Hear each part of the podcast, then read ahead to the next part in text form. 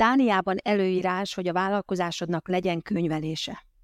Ezt csinálhatod te is, vagy együttműködhetsz egy könyvelővel is. Többfajta megoldás is működhet, az a lényeg, hogy a könyvelésed megfeleljen a követelményeknek. Mai adásunkban megbeszéljük, hogy mik is ezek a követelmények.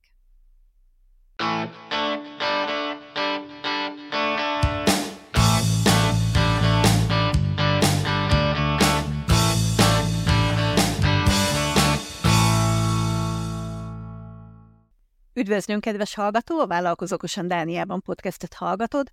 Podcastünk válaszokat ad az olyan vállalkozással kapcsolatos kérdésekre, amikre eddig még nem sikerült választ kapnod, vagy amik még fel sem merültek benned. Az én nevem Bós Edina, és itt van velem kolléganőm, Balok Katalin, mindketten a Kulakan CPS dániai könyvelőiroda tulajdonosai vagyunk. Szia Kati! Most, hogy elindítottam a vállalkozásomat a világ legjobb magyar éttermét, tisztában vagyok azzal, hogy, hogy könyvelésre is szükségem lesz ahhoz, hogy tudjam, hogy hogy állok, hogy meg tudjam csinálni az adóbevallásomat, és így tovább. És arra gondoltam igazából, hogy majd, majd én megcsinálom a könyvelésemet. Oké. Okay. Sokan vannak, akik maguk végzik a könyvelésüket, főleg kisvállalkozók, akiknek még van erre ideje, Nyilván ennek is megvannak az előnyei, és ha az embert érdekli ez a terület, szeret vele foglalkozni, akkor nincs ezzel az égvilágon semmi baj, mindaddig, amíg megvan hozzá a szükséges kompetencia is. Igen, hát igazából nekem is az a tervem, hogy így indulásnak csinálok egy Excel táblázatot, ahova felviszem a bevételeket, kiadásokat, és akkor így ki tudom mutatni ugye a nyereségemet, csinálok egy külön oszlopot az áfának, amit ugye be kell fizetnem, meg amit vissza tudok igényelni, és akkor ez alapján az áfa bevallást is meg tudom csinálni. Aha. Mm. Megértem, hogy ez így első közelítésben jó megoldásnak tűnt, de én igazából lebeszélnének erről. Na, hát de miért? miért mikor olyan jó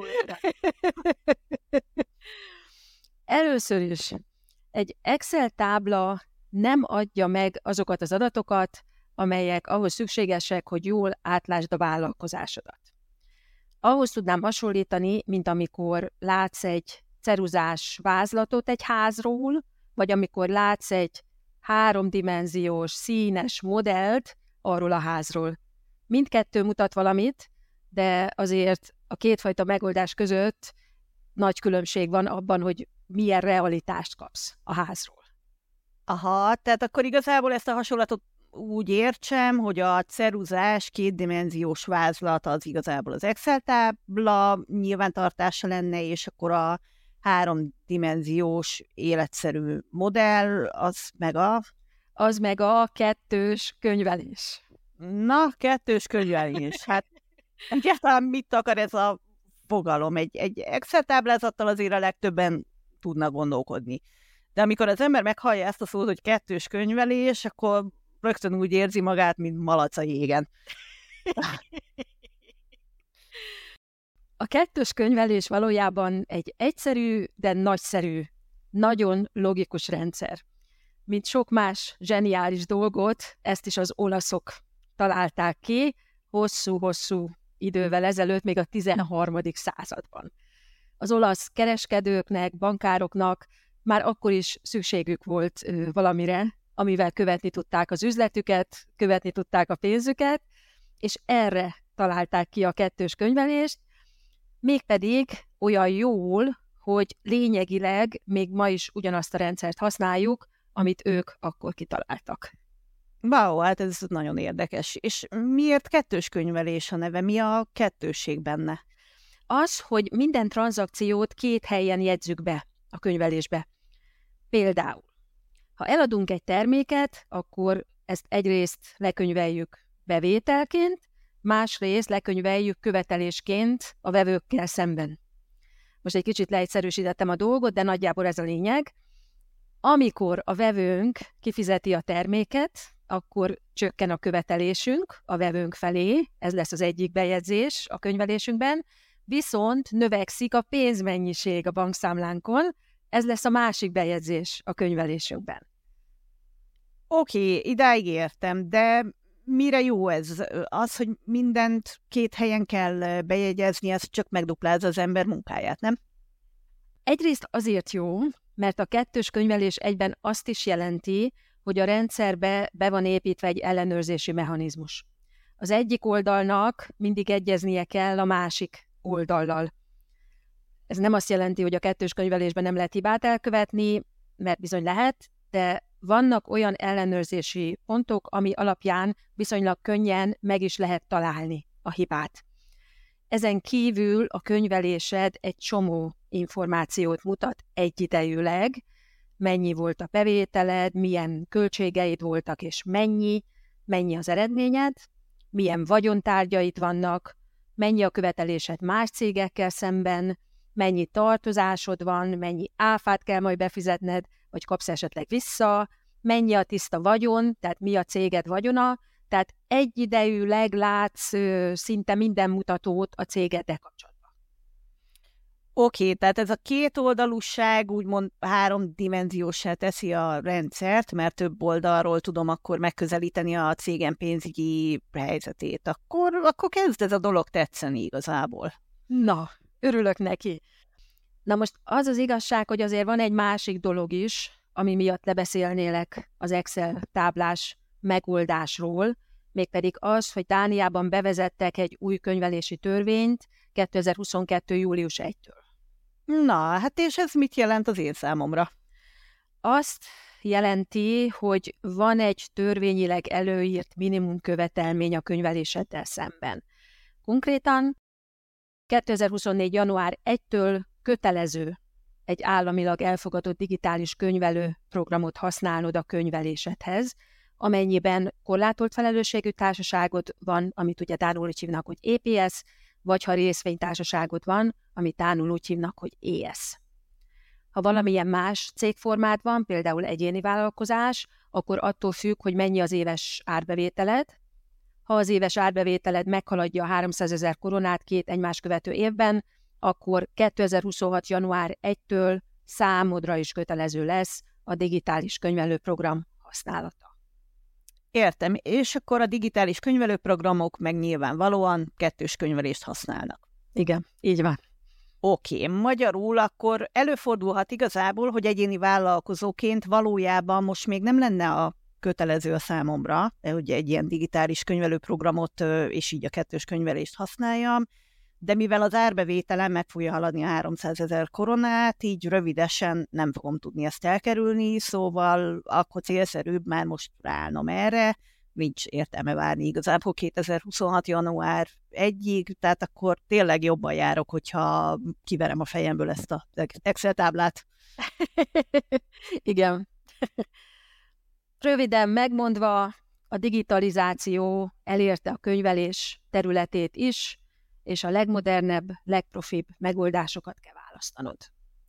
Oké, és hogyan találok olyan digitális könyvelőprogramot, ami államilag elfogadott és megfelel minden követelménynek? Dániában több ilyen könyvelőprogram is van. Talán a legszélesebb körben ismertek az az Economic és a Dinero nevű programok. Az Economic inkább a nagyobb cégek igényeire van szabva, míg a Dinero kifejezetten a kisvállalkozásokat célozza meg. Választhatod bármelyiket, de kisvállalkozóként lehet, hogy az ekonomikot feleslegesen bonyolultnak és összetettnek fogod érezni, míg a Dinero úgy érzed, hogy fantasztikusan könnyű használva, és fordítva is igaz ez. Tehát, hogyha nagyobb vállalkozásod van, akkor lehet, hogy úgy érzed, hogy a Dinero az túl kicsi, nem adja meg az összes lehetőséget, amit szeretnél. Ezek mind a ketten dán nyelvű programok. De van egy Billy nevű könyvelőprogram is, ami szintén kifejezetten a kisvállalkozóknak készült, ennek van angol nyelvű változata is, és már pusztán emiatt sokan választják ezt. De vannak ezen kívül még más programok is, például az Unikonta, Tenlet, és így tovább, biztosan találsz egyet, ami megfelel majd a számodra. Oké, okay, hát valószínűleg igen, ez, ez menni fog. Tehát akkor, ha azt az utat választom, hogy magam gondoskodom a könyvelésemről, akkor egyszerűen előfizetek valamelyik könyvelőprogramra ezek közül, és aztán mindent bele. De gondolom, akkor választhatom azt az utat is, hogy megbízok egy profi könyvelőt az egésszel, ő foglalkozzon azzal, ami az ő szakterülete, én meg maradok a gulyáslevesnél. Persze, természetesen. Oké, okay. és azért egy könyvelő az bizalmi kapcsolat, tehát fontos, hogy az ember úgy érezze, hogy a könyvelőjével őszintén tud beszélni a pénzügyeiről, az adóügyeiről, üzleti kihívásokról, esetleges problémákról és minden ilyesmiről. Igen, ez így van. De ez csak az egyik oldala a dolognak. A dániai szabályok szerint te, mint cégvezető vagy felelős a céged pénzügyeiért, adóügyeiért, a könyveléséért, gyakorlatilag mindenért. Hát hogy, hogy, hát nem a könyvelő, de hogyan lehetek felelős valamiért, amihez nem is értek? Itt ez a törvény. Ezért arra akarok kiukadni, hogy fontos, hogy olyan könyvelőt válasz, akiben nem csak emberileg bízol meg, hanem akinek a szakmai tudásában is megbízol. Tehát, a könyvelőt nem elég kompetens, nem elég lelkiismeretes, rossz tanácsot ad, esetleg helytelen útmutatást ad, akkor ennek a következményéért te leszel felelős anyagilag és büntetőjogilag is. Ezért fontos, hogy abban a pillanatban, amikor homályban érzed magad, úgy érzed, hogy valami nem stimmel, nem kapsz választ a kérdéseidre, vagy olyan választ, vagy megoldásokat kapsz, amik nem tűnnek logikusnak, akkor ne hesengest el ezt a rossz érzést azzal, hogy ő a könyvelő biztos jobban tudja, mert végső soron te leszel a felelős mindenért. Na, hát ez most nem annyira vidított fel, de hát ha ez a szabály, akkor az embernek ehhez kell tartania magát, és akkor bizony nagyon észnél kell lenni. De ha már említetted korábban ezt az új könyvelési törvényt, akkor azért érdekelne az is, hogy milyen más kötelezettséget ír ez még elő a számomra. Hát ami még talán fontos, hogy a bizonylataidat meg kell őrizned öt évig. Na most ez eddig is így volt, de az új könyvelési törvény szerint ezeket most már digitális formában kell megőrizni, tehát nem papírformában, mint régen. A jó hír, hogy a könyvelő programok, amiket említettem, lehetővé teszik, hogy feltöltsd a bizonylataidat magába a programba, így aztán meg lesznek a bizonylataid digitális formában. Na hát ez egy szuper jó hír, akkor gondolatban búcsút intettem a polcon porosodó vaskos dossziéknak. És mire készüljek még fel? Ki kell dolgoznod egy leírást a céget könyvelési procedúri, procedúráiról, más szavakkal írásban rögzítened kell, hogy hogyan fogod azt biztosítani, hogy minden egyes tranzakció folyamatosan le legyen könyvelve, hogyan fogod biztosítani a bizonylatait biztonságos megőrzését, illetve ki vagy kik felelősek ezekért a dolgokért a cégedben. Oké, okay, tehát akkor nem csak arról van szó, hogy meg kell csinálni a könyvelést, hanem lennie kell egy leírásnak is arról, hogy az én cégemben ez mégis hogyan történik a gyakorlatban. Így van. Na, hát nagyon örülök, hogy ma is egy jó pár dologról lehullott a lepel, mert tehát a könyvelés az bizony egy kulcs terület, mert fontos, hogy képben legyek a saját cégemmel kapcsolatban, ezen kívül remélem, hogy válveregetést kapok majd az adóhivataltól, hogy milyen ügyesen vezetem a könyvelést, mert nem fognak benne hibát találni, még nagyítóval sem. Köszönjük szépen, Kati, a hasznos információkat és tanácsokat, és köszönjük neked is, kedves hallgató, hogy itt voltál velünk. Szerintem ez a mai találkozó olyan jól sikerült, hogy nekünk hármunknak ismét találkoznunk kellene jövő hétfőn. Na, hát ez egy nagyon jó javaslat. Én a magam részéről benne vagyok. Szuper, hát én, biztos, hogy így leszek egy bögre kávéval. Szuper. A mai adást a Kullakan CPS szponzorálta, a Kullakan CPS segíteni tud cégalapításban, számlázásban, könyvelésben, adóbeállításban, az adóbevallásod elkészítésében és minden egyéb adminisztratív feladatban, ezen kívül üzleti és pénzügyi tanácsadást is nyújtunk, ha nem szeretnél lemaradni a hasznos és naprakész információkról, akkor kövess minket és lájkold Facebook oldalunkat, a honlapunkon keresztül pedig kapcsolatba tudsz velünk lépni, honlapunk címe www.accounts.cool. Sikeres hetet kívánunk!